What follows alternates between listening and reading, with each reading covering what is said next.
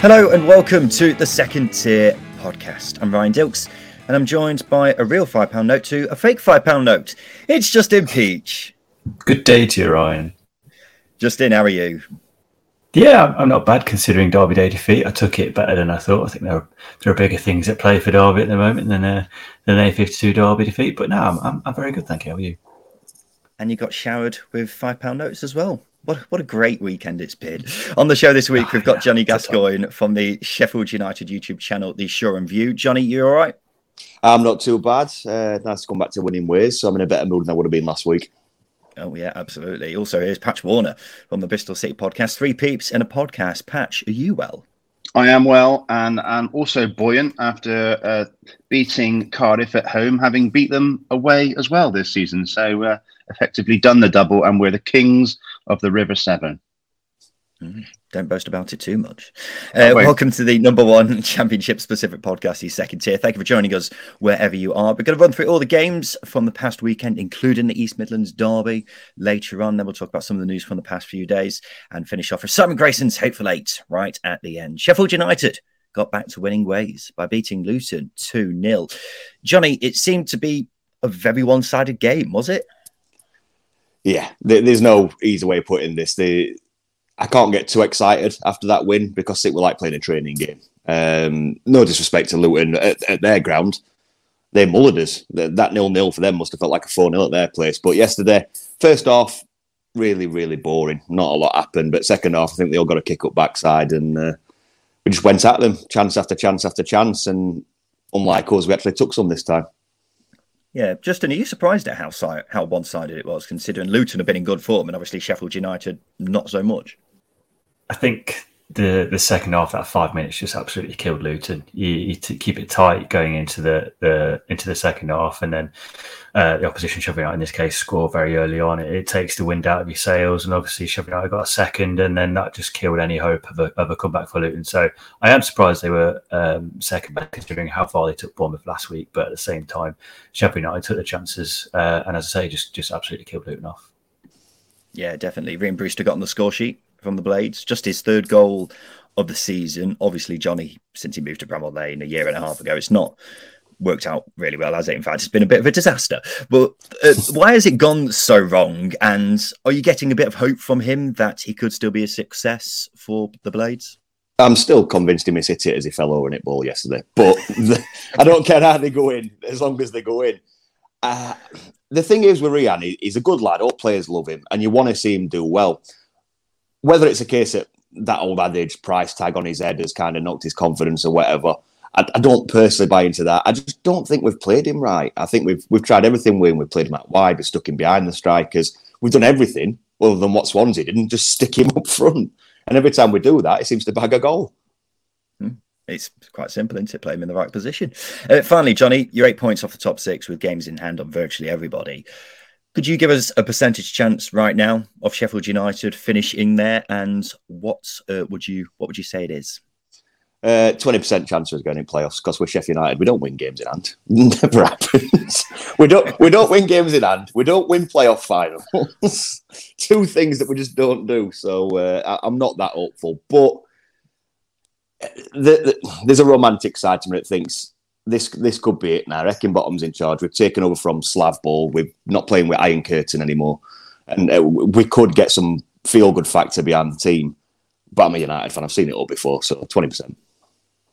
Fair enough. Bristol City were the winners in the Severnside derby. They beat Cardiff three-two.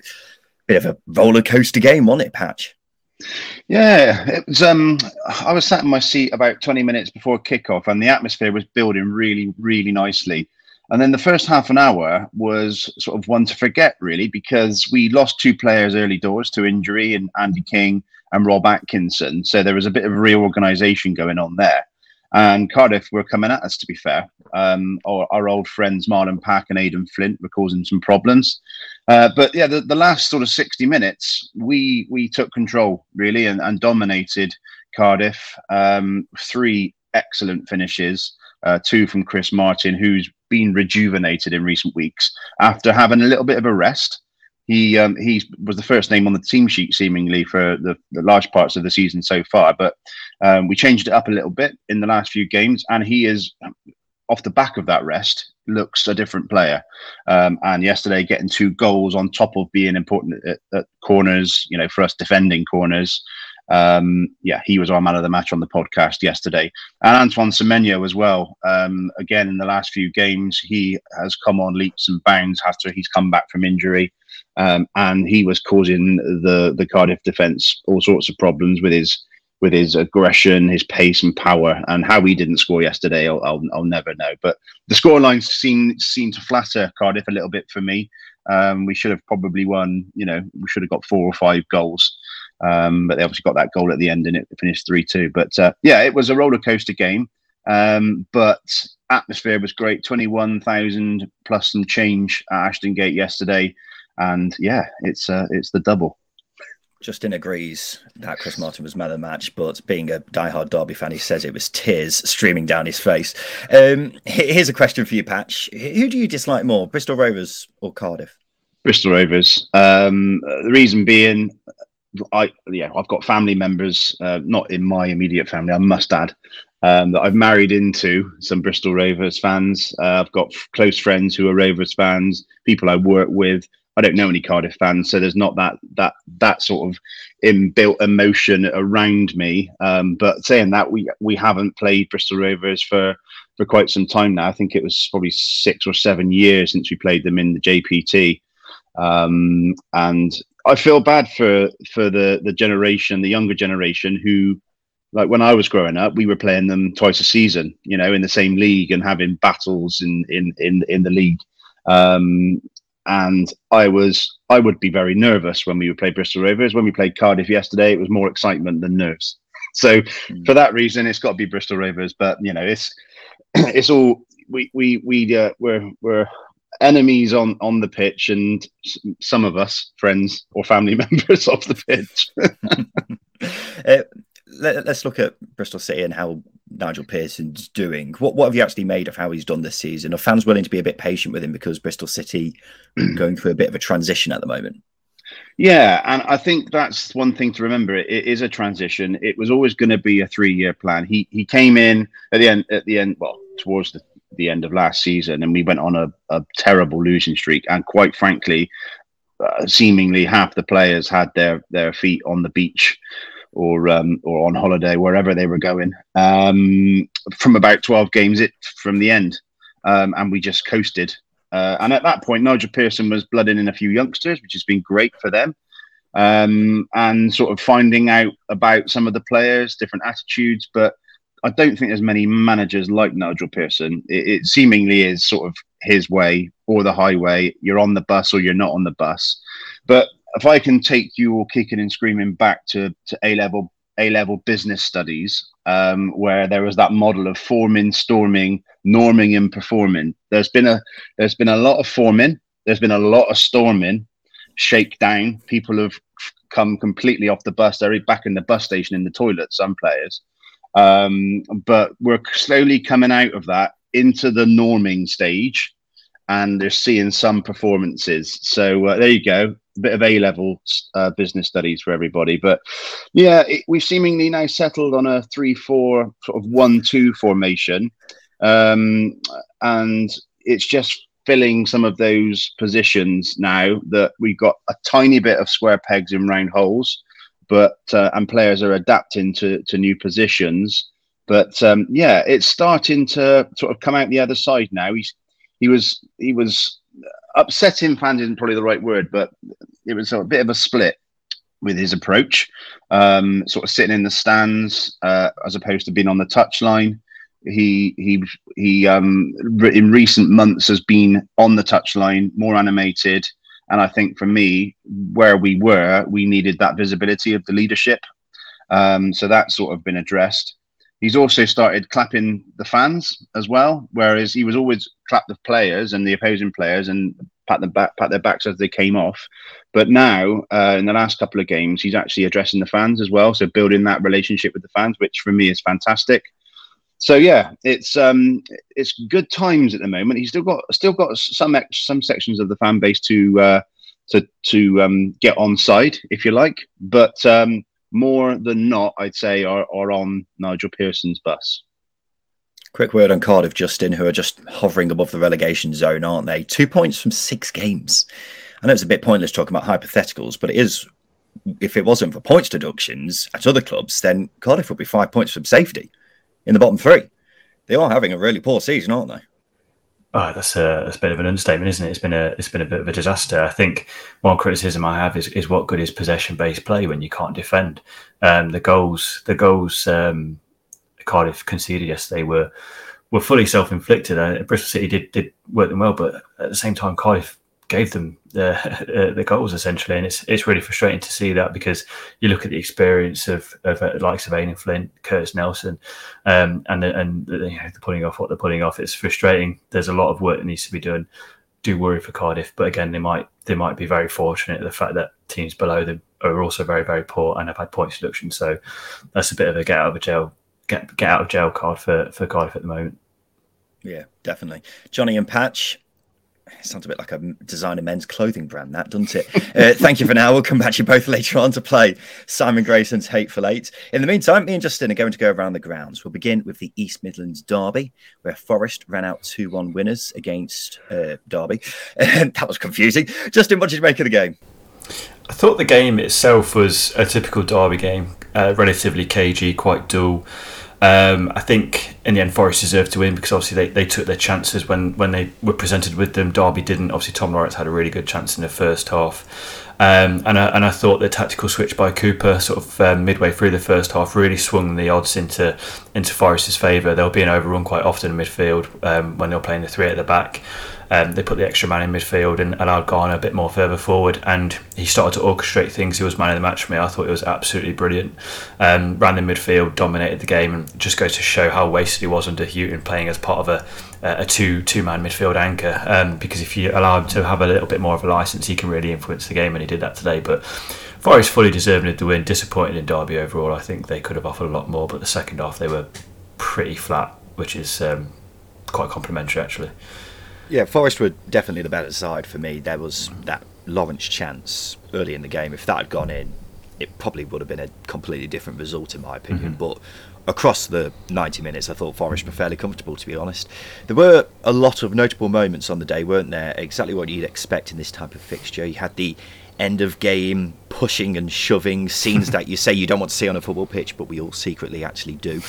You had Forest fans showering Derby fans with fake banknotes. I mean, Derby's future is no laughing matter, but that did make me snigger. It was um, it was quite funny. Um, and then, of course, the egg on Brice Samba's head. Christ mm. Almighty, Justin! It was huge. I don't yeah. think I've had blisters that big. I'd be I'd be horrified if you had. Um, yeah, it was it was quite quite shocking really um, seeing that because I, I, saw the um, images at half time. I did not expect him to come out, but he came out all bandaged, bandaged up, looking like a, a warrior. Um, and fair play to him. He's a he's a he's a hard he's a hard nut, isn't he? And that is um, yeah. It's just it's just yeah strange strange that it, it swelled up like that. Yeah, very weird. Mm. It was a bit like a cartoon bump, wasn't it? Something that you'd seen like Tom and Jerry, where yeah. they press the bump down and then it appears on the other side of his head instead. It was a, uh, it was amazing how big it was. But speaking of Brice Samba, he is a shithouse master, isn't he? Oh, God, He's like yeah. a, a shithouse Jedi. Because I, I think one of the reasons Derby lost is because Forest mastered the occasion so well. And mm-hmm. I thought some of the Derby players were a bit rattled by the shithousing of the Forest players. But uh, Brice Samba was the man in charge in that regard, wasn't he? Yeah, you, have got to play the occasion, haven't you, in derby games? And as you say, Forest did it really well. I think Rooney mentioned in his post-match press conference that the Forest was taking a while on free kicks, and it's just part and parcel of the, the, the game. You've got to keep your head, you've got to keep cool, and, and Derby didn't. Um, Samba, yeah, you're quite right to point him out. Don't know why he's got to come and uh, get involved with Morrison, but he does, and I think that sparks sparks the, the game even more so in Forest's favour. And it was quite late, but um, it just gets Derby players, as you say, quite rattled, and they lose their heads very very quickly, and they're unable to, to carve anything out in that last sort of five or six minutes, which they've been able to do quite often this season. Yeah, definitely. Steve on Twitter, who's a Forest fan, asks, "Can you recommend a good hotel in the Wembley area?" Asking for a friend. uh, Forest just four points off the top six now, and I've been ringing the bell for Forest to finish in the top six this season, Justin. I'm looking at the table now, thinking it's looking very handsome for Steve Cooper's boys. What are you thinking? Yeah, I tell you what, that, that front three I think works really well and in Forest's favour. I don't think Keinan Davis is particularly prolific, and he won't be prolific this season. That's not a criticism. The way he brings the likes of Lewis Grabban into the game and Brennan Johnson being able to create space out wide, um, I think he's going to be a real asset and a massive, massive player for Forest for the second half of the season, which could swing the odds in their favour. They've, they've lacked that player who's got the ability to play with his back to goal. Bringing in someone like Keinan Davis can get the best out of the players around him. And as I say, that front three of Grabban just sort of ghosting around wherever he wants. He's a goal scorer, picked up a goal uh, in the game um, by doing what he does best. And you've got Brennan Johnson, who's, who's dynamic, and then Jed Spence as well. There's, there's a lot of options now for Forest, which I think, yeah, does swing the odds quite quite favourably towards them.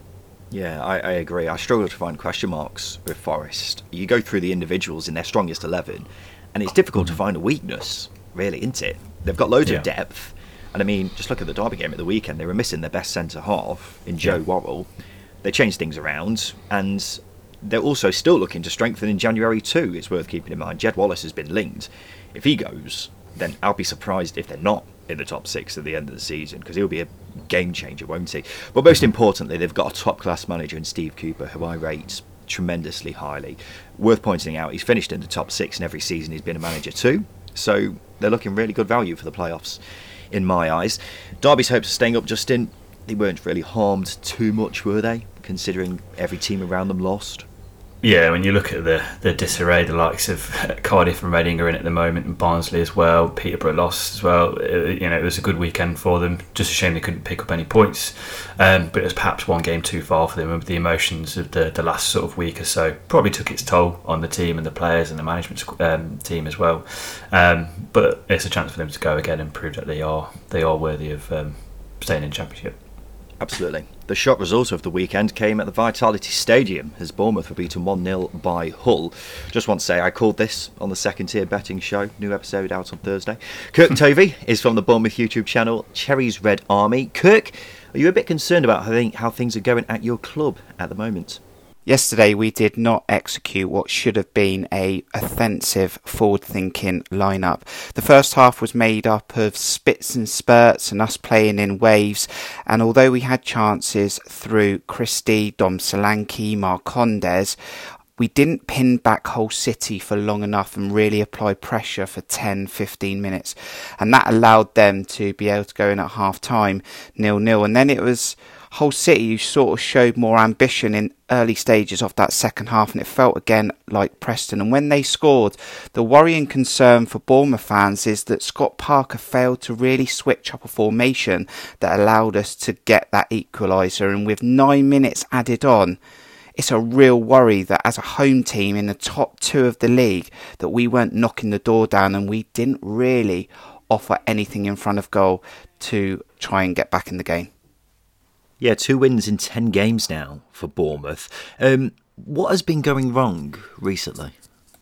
Our form over the last few months has really been a mixed bag. But if you were to talk to Cherries fans, the bigger question is that they've been concerned with performances all season, even in the unbeaten 15. A lot of fans have been saying that we have been lucky in some of those games and we're not getting the luck anymore. And if you're not getting the luck, you then need to be convincing and actually force your own luck. And maybe that's where we're coming a little bit unstuck at the moment. And formations, players maybe not playing in right positions are being argued and not being able to switch up these formations in games. And Parker's been asked about what he has in a plan B, and he did say recently that he didn't think he needed a plan B, they just needed to execute plan A a lot better. And maybe that'll get questioned when we come to the end of the season and we know our own fate. Well, how frustrated are fans with Scott Parker? Do they think he's to blame or do they think it's possibly down to something else? We have to remember that Scott Parker wasn't completely the favourite when appointed by the club back at the start of the season. It was very much 60 40 in favour when we ran a survey on Cherries Red Army. But that unbeaten 15, getting the points on the board, regardless of the performances, helped him definitely. But as performances did drop off and the form became inconsistent, you did feel we were one big performance, one loss away from a knee jerk reaction. And it does feel over the weekend that we're getting that knee jerk reaction now. Fans are questioning if Parker has the ability to change this, have the impact, and does he have the answers? And maybe transfers are required in certain areas of our team just to maybe tick us over between now and the end of the season and get us in those automatic places or definitely guarantee us playoffs. But pressure's on for Scott Parker and he's going to need to do some serious work to change opinions and, and get this promotion push back on track. Thank you, Kirk. Yeah, for anyone wondering how this game went, it went exactly how you would have expected it to, really, when you've got a team near the bottom of the table fighting a team uh, near the top and getting a shock result. Bournemouth dominated the whole game. Hull get one good chance late on and then win it. Grant McCann was asked after the game about Bournemouth having 70% possession. He replied, they can have all the possession they want. We got the three points, and you can't really argue with that, can you, Justin? No, it's it's a good way of looking at things. I think from from a team who are uh, sort of in and around the, the, bottom half of the table, going away to a top top team in Bournemouth. Um, they they managed the game fairly well. I think you can argue that they were fortunate to come away with the three points that Bournemouth were misfiring in front of goal, but you've got to take advantage of that uh, as a uh, as a team coming um, well away from home essentially, and obviously going to a top top team in Bournemouth the longer the game goes on, the longer the game still nil nil, uh, stays nil nil, the more hope you're going to give the opposition. And fortunately for Hull, they, they took their chance when it came and they were able to defend it. You know, the, the issues lie with, with Bournemouth, and I think Scott Parker was very critical of the, of the team in his post match presser, which tells you exactly what they need to get right over the next few weeks. Yeah, definitely. We'll get, I'll go on to Bournemouth in just a sec. Just wanted to give praise to Hull again because yeah. they are riding the crest of a wave at the moment, aren't they? The new owners have given everyone a massive boost everyone's feeling positive about the club. And it's just amazing how something like this off the pitch can just completely change the mood of a club and then turn into results on the pitch. I, I suppose it's one of those things, isn't it, where we talk about clubs who are in a bit of a rut and things are just not good at the club in general. Hull are the complete opposite right now, aren't they? And mm-hmm. they look like they're only moving up the table and not looking over their shoulder anymore. Uh, six points from Blackburn and Bournemouth without conceding a goal not bad, is it? Hull fans Very would have laughed at you if you told them that was going to happen last week. But it is good to see because they've not had an enjoyable few years under the Allams, have they? And looking good again. Ten points clear of the bottom three now. It's looking a distant memory, really, isn't it? Uh, two wins from ten for Bournemouth. What are you thinking after this, Justin? I suppose you've actually kind of answered that question already, haven't you? Yeah, I think the, the, amount of chances they created, you look at that and you go, okay, that, that's fine. Um, they are performing fine.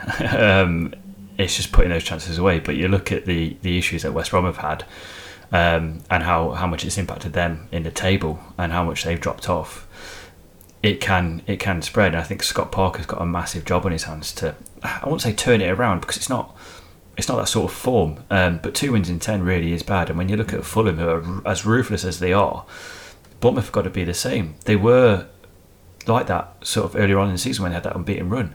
Um, they were clinical defensively and clinical going forwards, and that seems to have dropped off massively at the moment. It seems to be result by result, game by game, which sort of needs to change. They need to get back into what made them good, which was you know building from the back, being a good press inside, um, and not being too pedestrian in, in, possession as well. I'd actually disagree with you what you were saying about the chances. You look at the game, all the chances came in the first half, and essentially the first twenty minutes really. At that point, Bournemouth fans were probably thinking this is going to be a straightforward afternoon, but they seemed to take the foot off the gas. And second half, they created nothing, absolutely mm-hmm. nothing. And for a top two team, to create absolutely nothing in a whole half of football against a side who's been flirting with relegation all season, that's bad. And with the calibre of players Bournemouth have got, that just simply shouldn't be happening. But who do you point the, point the fingers at? Is it the players? Should they be doing better? Is it the manager? Personally, I'm thinking the manager. Because I think if you had a Chris Wilder or a Steve Cooper, for example, in this team, you'd probably win this game, or at the very least, not lose. You get a point out of it and say, right, just didn't fall our way that day. But I mean, I've had my doubts over Scott Parker ever since we started this podcast, haven't I? Every time he's been in the championship, I've questioned him. His hmm. teams mm. seem to have spells where they're very good, but then also seem to have spells where they're very poor. And it seems to happen a lot with Scott Parker teams. So he's definitely got his work cut out trying to get his side out of this rut. But right now, I'm sceptical to say the very least. Uh, there was a good game at the Bet365 Stadium, wasn't there? As it finished Stoke 2, Fulham 3. Ben Rowley's from the Stoke podcast, the YYY Files. Ben, considering Stoke have been destroying, Stoke, Fulham have been destroying anyone who stood in their wake recently, were you quite pleased with this performance?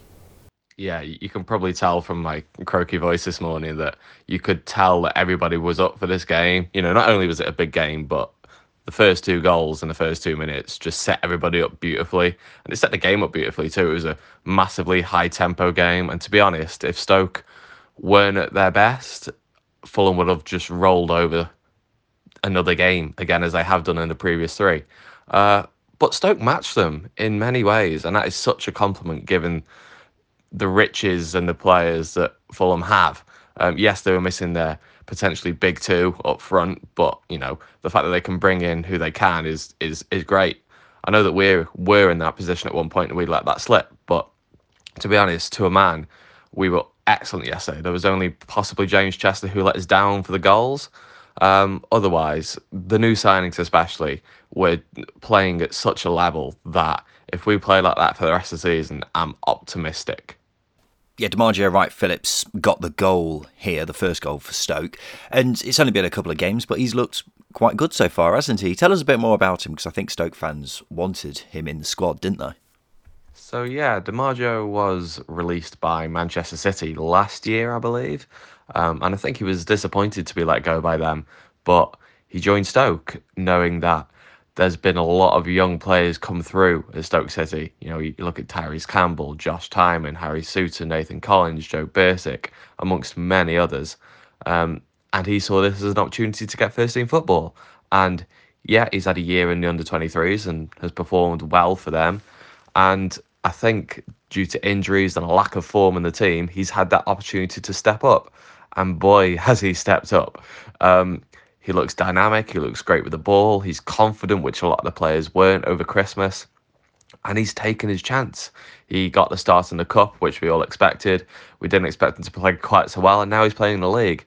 And to score a goal after mere seconds against Fulham, uh, it will do wonders for his confidence. And it looks like we've got another striking option for the rest of the season. Yeah, and Ben, the playoffs are still very much in reach, aren't they? But they have dropped off somewhat because of Stoke's recent form. Has there been a bit of pressure on Michael O'Neill because of the recent results that Stoke have had?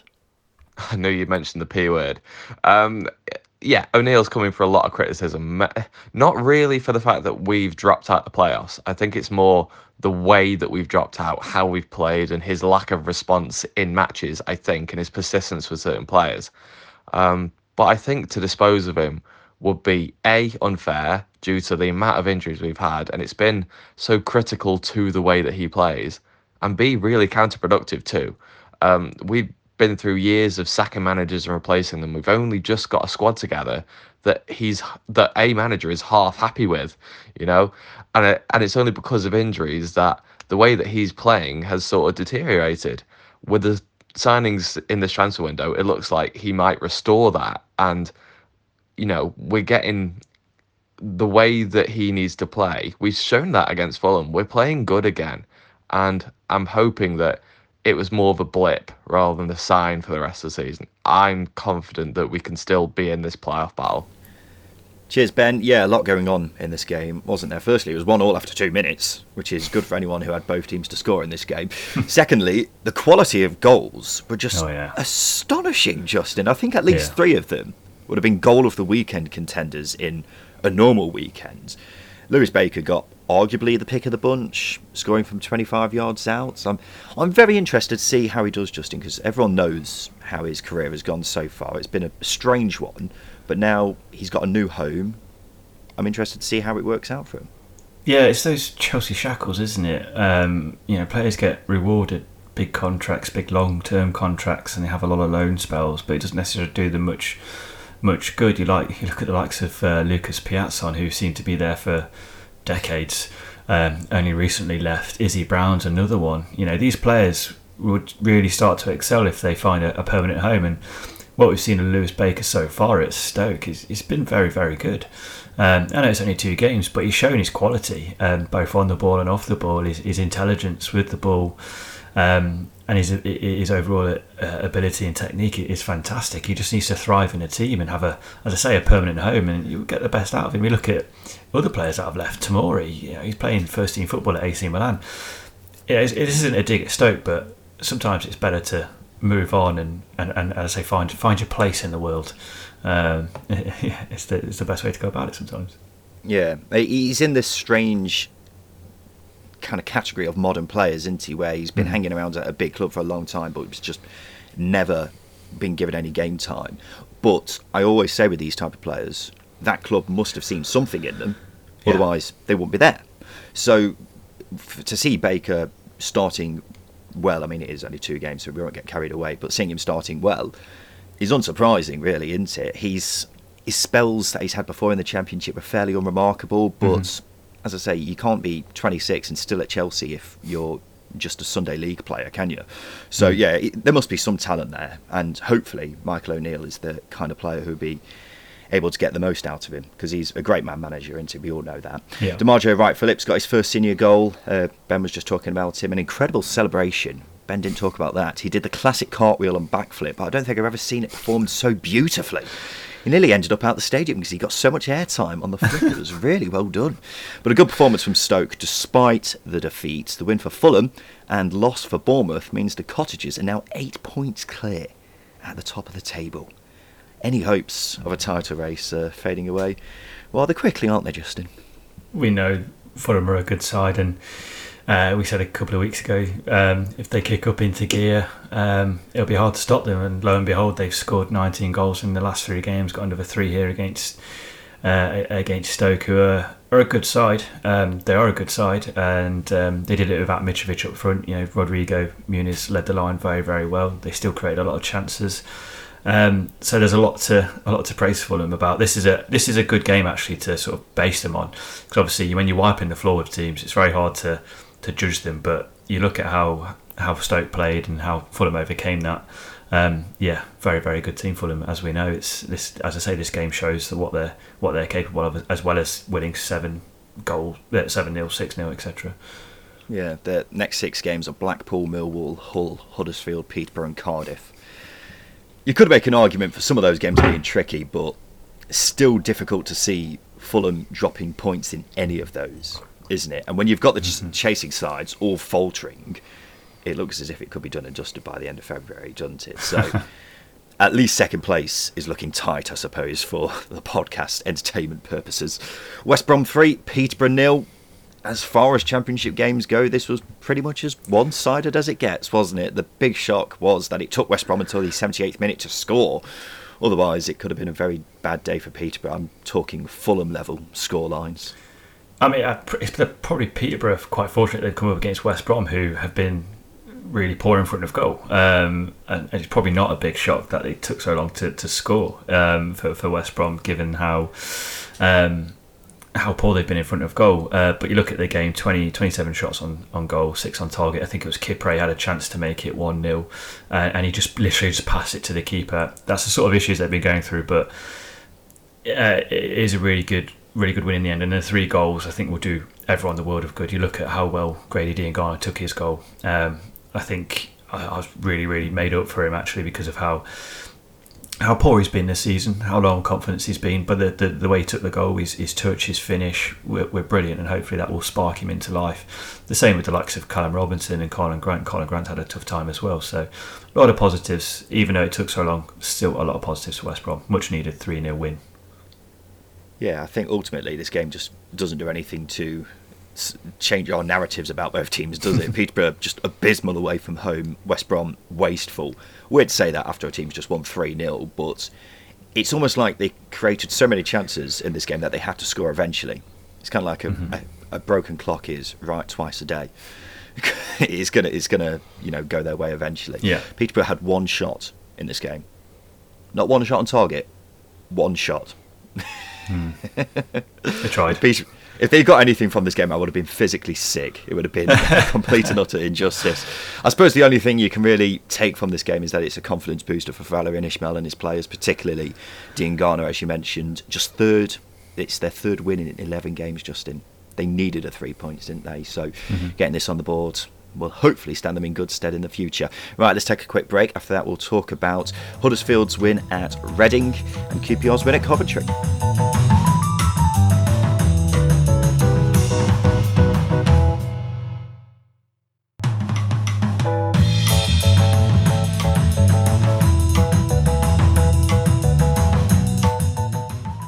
Back to the second tier podcast. There was a crazy game between Reading and Huddersfield. It finished 4 3 to the Terriers. It was actually 3 all at half time. So people got their money's worth when they went to this game. Um, I, I think this was all about the players who scored. Justin, you've got Lucas João, his first goal of the season, having missed most of it through injury. George Puscas's first league goal of the season. He hasn't missed any of it through injury. He's just been bad. And then Danny Ward getting a hat trick he's becoming Huddersfield's main man for goals. So plenty of headlines from this. Yeah, absolutely. I, th- I think firstly you've got to be pleased for for João and Puscas. Puscas took his goal really, really well. It's a really good finish um, from a player who is probably short on confidence. So, so fair play to him and probably. wherever he leaves. definitely, definitely. Um, yeah, it's, it's, it's, a fair play to him because, as I say, if he, if he stays or he leaves, that goal should hopefully spark something in him um, to, to, to be more of a threat for Reading, especially if Lucas João still finding his form and his fitness. Um, and then Danny Ward. I mean, who'd have thought that Danny Ward would be the main man for, for Huddersfield? But I tell you what, he does deserve a lot of praise because he's a player who as I say, wouldn't have convinced us that he'd be able to lead the line for, for, for Huddersfield. But the quality he showed in this game, how hard he works, his touch, I think it was for his first goal, maybe his second, where he's got to take it on his knee, swivel and shoot. So Mark, he's a good player. He's a very good player, and he's guaranteed to hit double figures pretty much every season. Um, he's got that. He's got that in him. And twenty four is not is not um, is not bad for a player who has as well got a bad injury record. So really pleased for for Danny Ward, and hopefully he can he can carry on the form because Huddersfield are waiting for others to step up, the likes of Koroma, Sinani show glimpses. So there's a lot more to come, I think, from Huddersfield. It's just whether or not they, they can do it. Mm. I'm seeing signs of encouragement from Reading, I think mm-hmm. emphasis on think. They had that disaster week not long ago, didn't they? And they were fairly poor when they lost to Luton, but this was a good performance. They've got Lucas João back as well, so it's only small green shoots, but it's something at the very least. They continue to be the team that the relegation zone sides are looking at to overtake, though. Uh, Huddersfield continuing to press on with the promotion push, aren't they? Unbeaten in eight games, they're sitting in sixth, although they have played more games than the other sides. You look at the games they've got coming up, and that could be the true test of how good this Huddersfield side is. But got to give praise to Carlos Corberán for getting them to the stage that they are in. One side absolutely flying at the moment is QPR. Five straight wins in all competitions. The latest coming away at Coventry as they won 2 1. I think many QPR fans will admit on a different day it could have been a different result because they weren't at the best, but look at the results. They're going really well, aren't they? Just two points off second, Justin. Yeah, yeah, you've got to wonder, haven't you? But as I say, how many times have we said it for QPR this season? The mark of a good team is, is winning when you don't play very well. I think Warburton said it himself after the game that they were um, that they were not poor, um, but they could have been a lot better. Um, but you look at the players that they've got. Chris Willock, arguably the form player in the division at the moment, he's still he's still creating chances in Ilias Chair's absence. I mean, who's Elias Chair? Um, you know, it's easy to forget him um, when when when Chris Willock's in good form. Andre Gray's goal was was really really well. That was the typical Andre Gray we were used to seeing when he was at Burnley and Brentford putting in putting in chances. So yeah, there's still positives to take from from uh, QPR perspective. David Marshall again in, in really good form, but the question is how long can it last? Um, can they keep getting results when they're not performing well? Um, you know, at some point t- that tide might turn. They can't keep outperforming. Um, you know, it's going to catch up with them. But for now, they're keeping in keeping uh, keeping up with the with with the top two, which is a very good place to be. Yeah, I completely agree. There's obviously a long way to go in the season, and a lot could change in that time. Whether QPR will finish in the top six or even top two is still up for debate. But with so many teams aiming for those positions, it, it will be tricky. Whatever the case, I think Mark Warburton and the players don't get the praise they deserve yeah. from outsiders, Absolutely. including us, for how well they're doing. You've got to keep yeah. in mind, up until 12 months ago, QPR had been a bottom half side, relegation flirting side for about three or four years, weren't mm. they? And at times it did look like they were on a one way track to League One, but here they are now with a very good chance of promotion. Also, with a squad which hasn't had much spent on it, most of them free transfers and have only had actual money spent on a few of them. I mean, 750 grand for Chris Willock. I'm not sure there's been a better spent 750 grand at championship level ever. Uh, but consider the amount they've spent and you compare it to some of the teams around them, they've been consistent all season. Sure, there's been a few question marks over some performances they've put in, but results speak for themselves.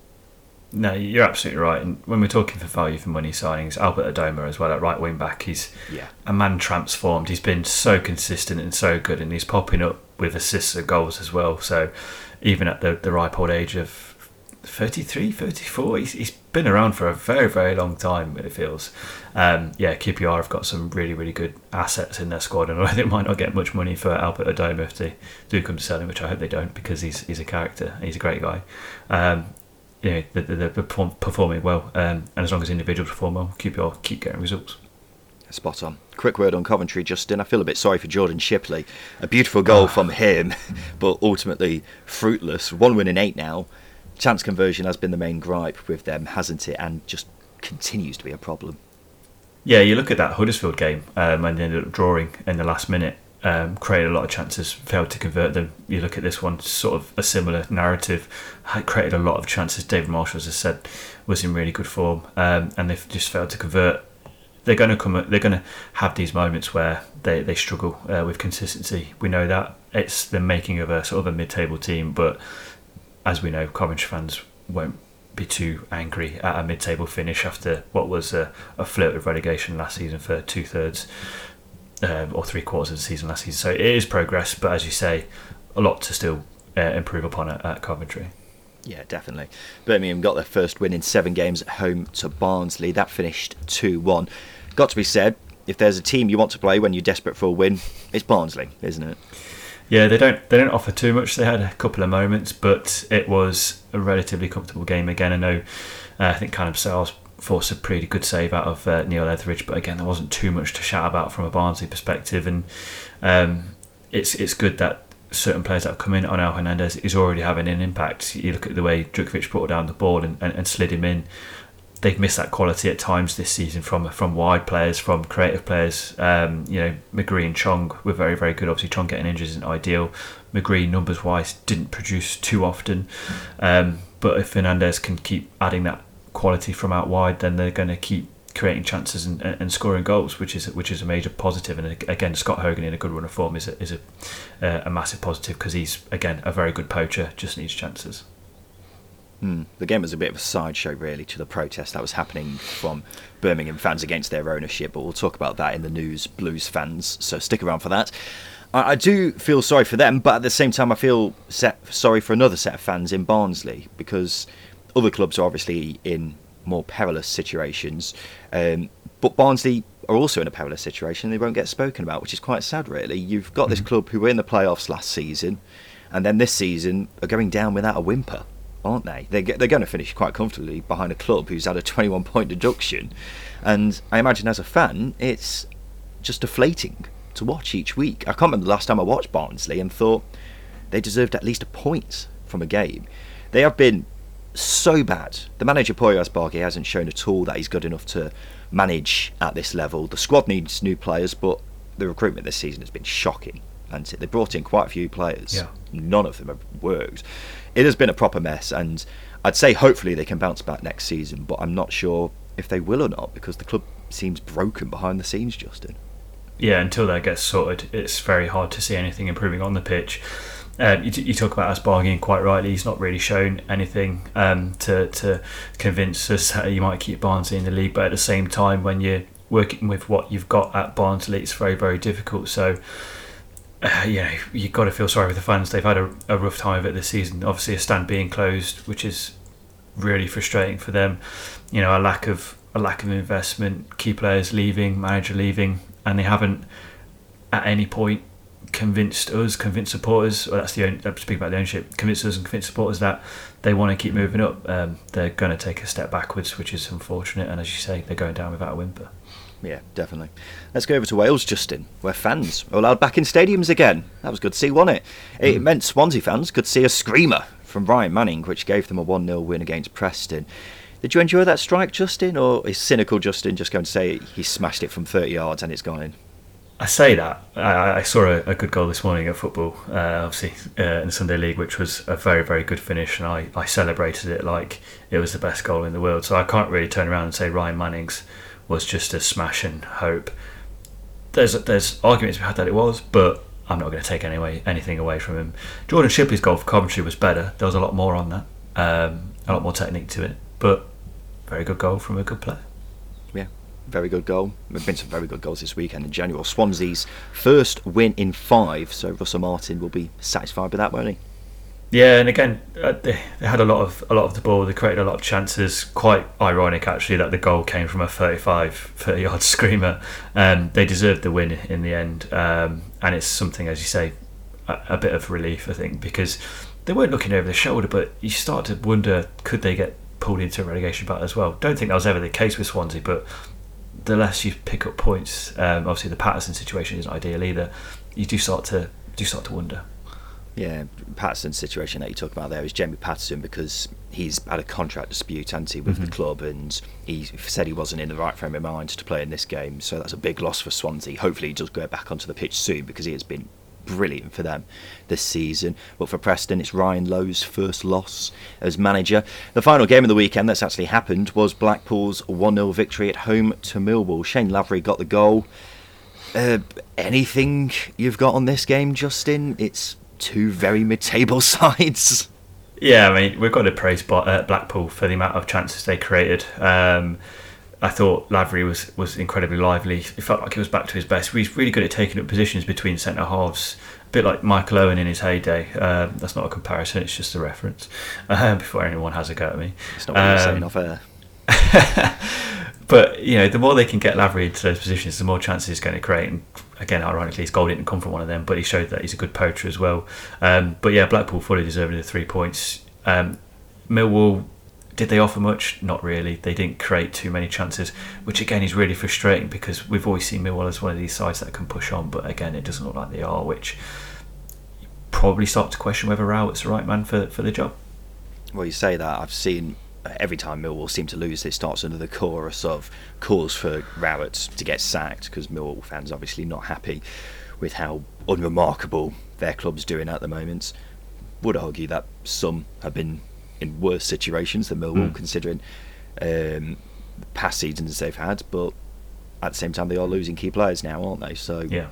They were miss, missing a load of players for this game too, so yeah, uh, not too much to be happy about from a Millwall perspective, I suppose. Uh, the other game this weekend is a proper thigh rubber between Blackburn and Middlesbrough. That's happening on Monday, so we'll discuss that in Thursday's episode. Right now, it's time for this.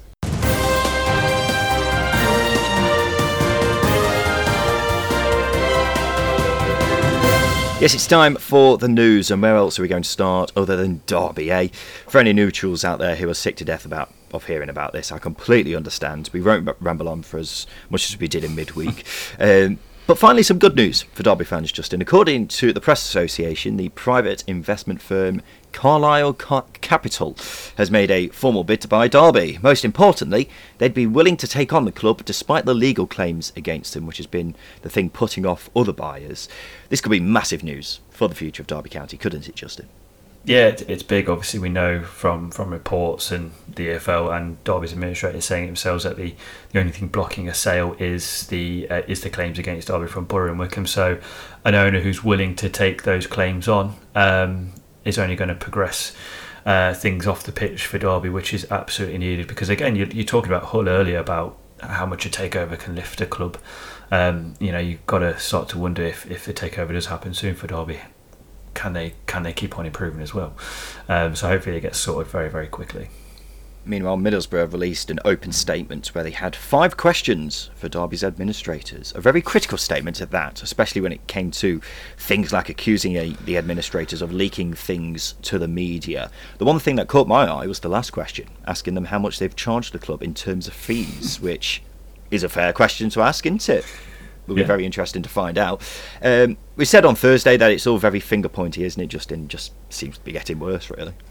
Yeah, uh, it, it's it, it, to be completely honest, it's pathetic, isn't it? You've got the EFL sort of going, "Hey, it's not us, it's not us," and then you've got Derby pointing the finger at Boro, Boro pointing the finger at um, uh, Derby. It's all very playground, and it's not what you expect from organisations who are, as pointed out with Derby, are hundreds of years old, hundreds over hundred years old. Um, it's not it's not good.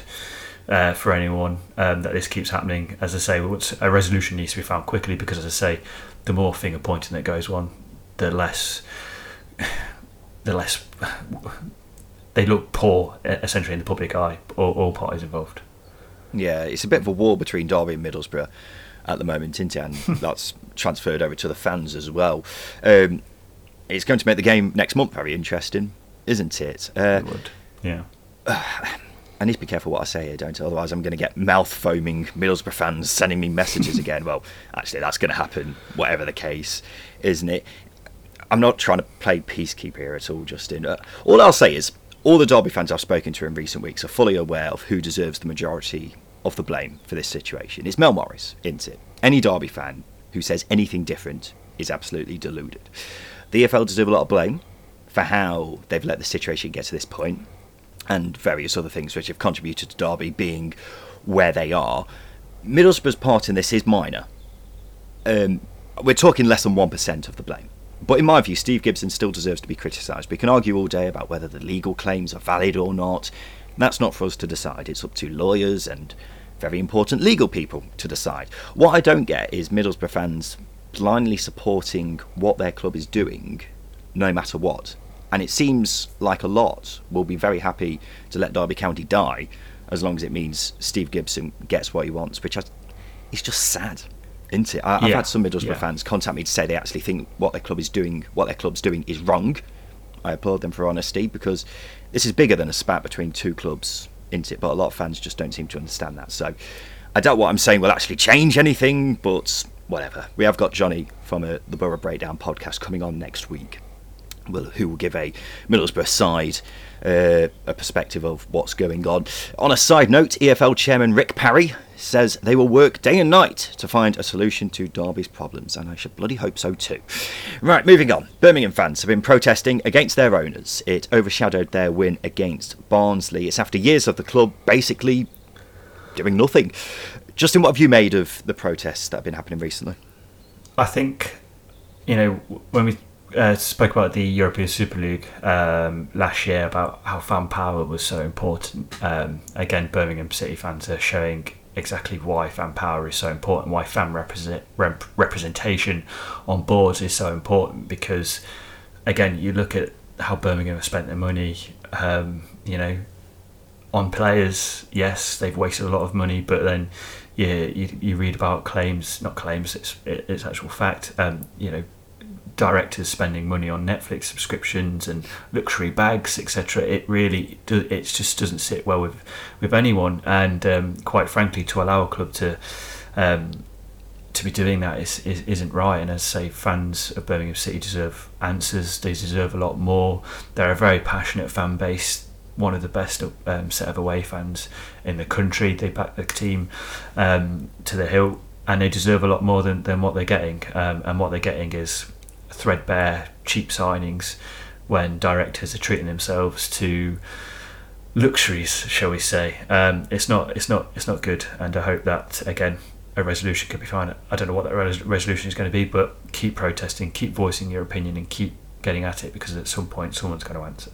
Yeah, you're absolutely right. When you've got a big club like Birmingham who haven't finished higher than 17th since 2016, that's bad. The frustrations are going to boil over, and rightly, rightfully so from an outsider's point of view, it feels like the club is often being treated as a bit of a plaything, not yeah. just because you've got some, you know, using expenses on various different things, but it's like the owners pay attention to it every so often, but not much else.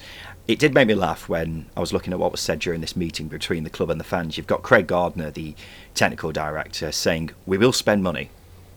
That's not a good promise there's more to a club than just big expensive transfers to try and appease fans.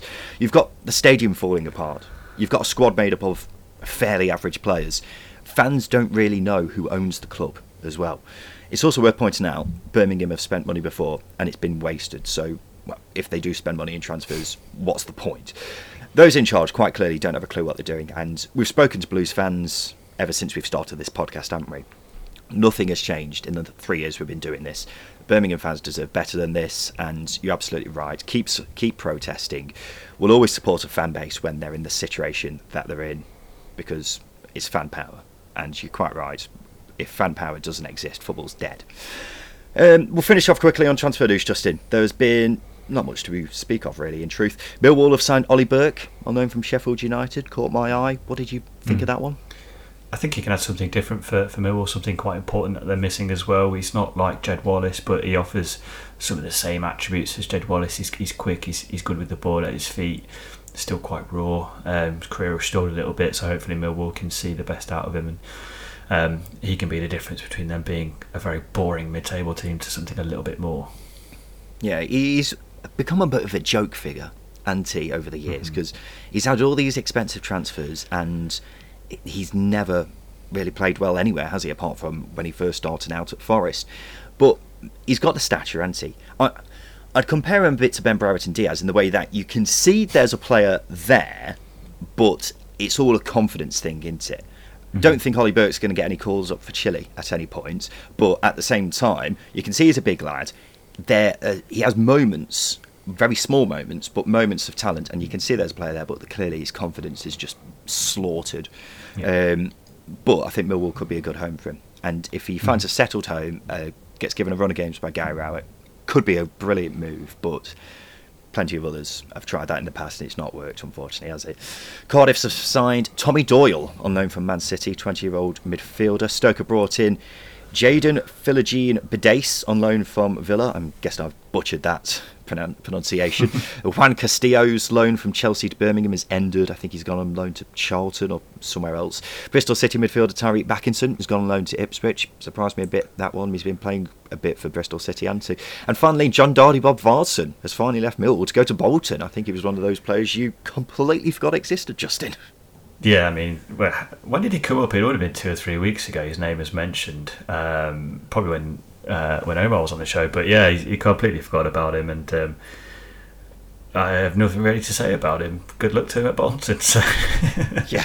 What else can you say about Jon Dadi Bodvarsson apart from oh you're still here are you?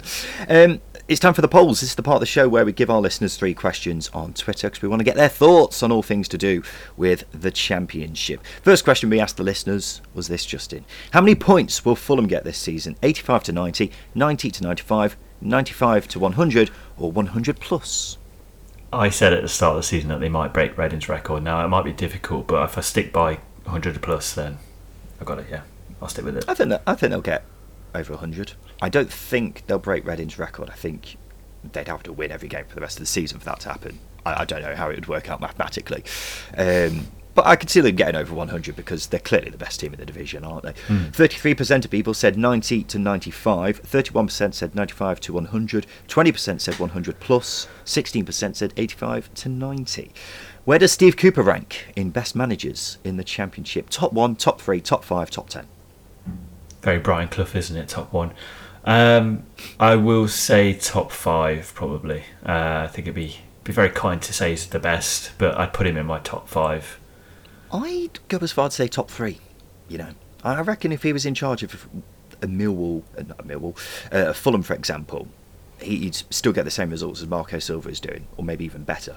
Um, so I'd definitely go top three for me.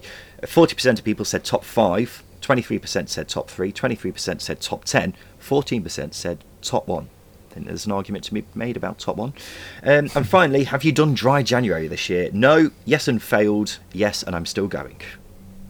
Uh, no, I haven't. I was going to say like I've I've had quite a few drinks this week. Actually, it's definitely not dry January. Yeah. Oh God, I've gone for damp January, where I don't drink as much, but I'll have a little tipple every so often. Bit moist. Uh, seven, moist January. Oh God, that's disgusting. I tried. Uh, seventy-eight percent uh, people said no. Uh, thirteen percent said yes, and I'm still going. Eight, nine percent, sorry, have said yes and have failed. I've tried before and have failed. I don't think I've ever actually completed a dry January before. It's just you know when you've been working all week, Justin, you get to Friday and you're like, God, I really fancy a pint right now. It's just got to be done. Right now, it's time for this. Hi, Simon Grayson here.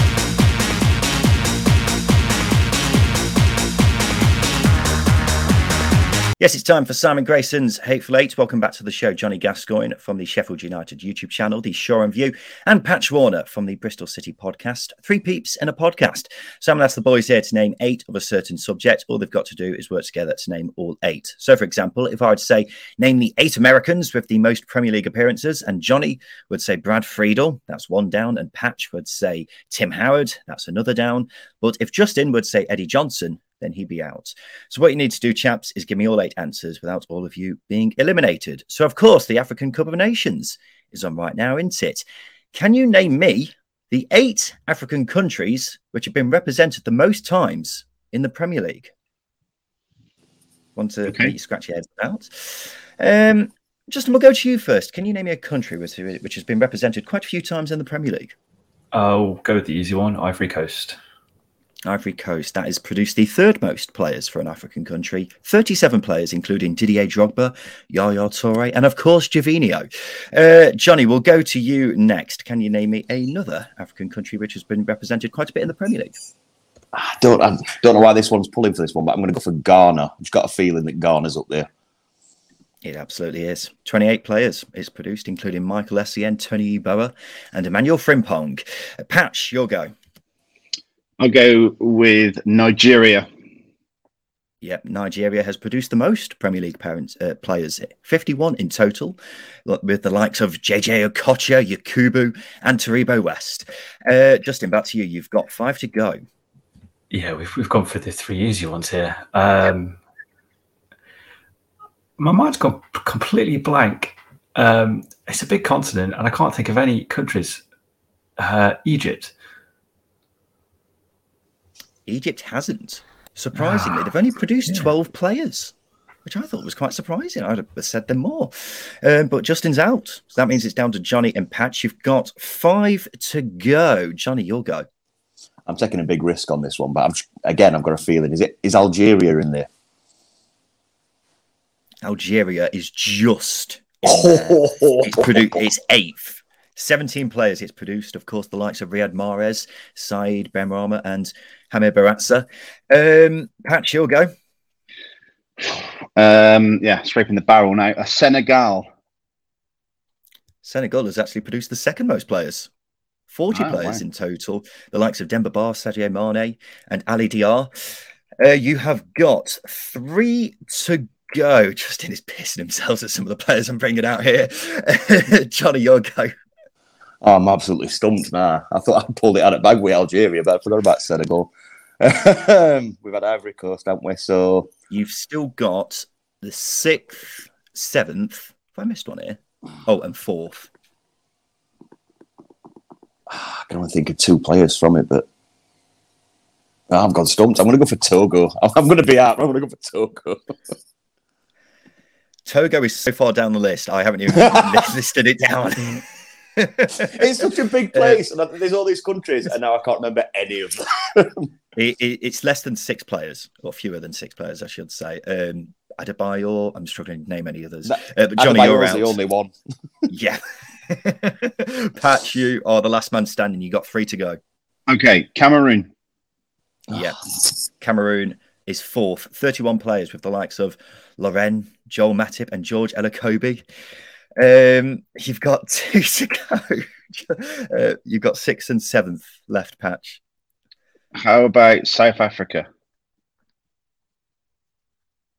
South Africa is not on the list. They produced oh. 15 players when you needed more than 17. The countries you were looking for were Morocco, 20 players they produced, including Adel Taarabt, Hakim, Hakim Ziyech, and Karim El Ahmadi. And uh, the last one was Democratic Republic of Congo, or Zaire, as it used to be known. 19 players Yannick Bolasie, Lomana LuaLua, and Shabani Nonda. Um, other countries include Mali. They only just missed out. But I can't even name a single Mali player. Um, Tunisia, but well, Tunisia have only produced six players. Has that surprised anyone or just me? I feel like they've produced a few over mm. the hmm. years. Yeah. That um, sounds about the same amount as Tonga, to be fair. Yeah, yeah. there we go, chaps. You've fallen to Simon Grayson's hateful. I can't remember the last time anyone actually won on this. It's been very tricky recently. Mm. Simon Grayson's been particularly hateful. Uh, there we go. That's another episode of the second tier wrapped up for another weekend. We'll be back again on Thursday to go through all the midweek games, including Blackburn v Middlesbrough on Monday night. But a quick thank you to our guests on the show this week Johnny Gascoigne from the Sheffield United YouTube channel, the Shoreham View. Thank you for your time today. No problem. Thank you for having me. Really enjoyed it. No problem, mate. Patch Warner from the Bristol City podcast. Three peeps in a podcast. Thank you for your time today. Thanks, guys. Always a pleasure. As always, a pleasure. This has been the Second Tier Podcast. I've been Ryan Dilks. I've been Justin Peach. Thank you for listening.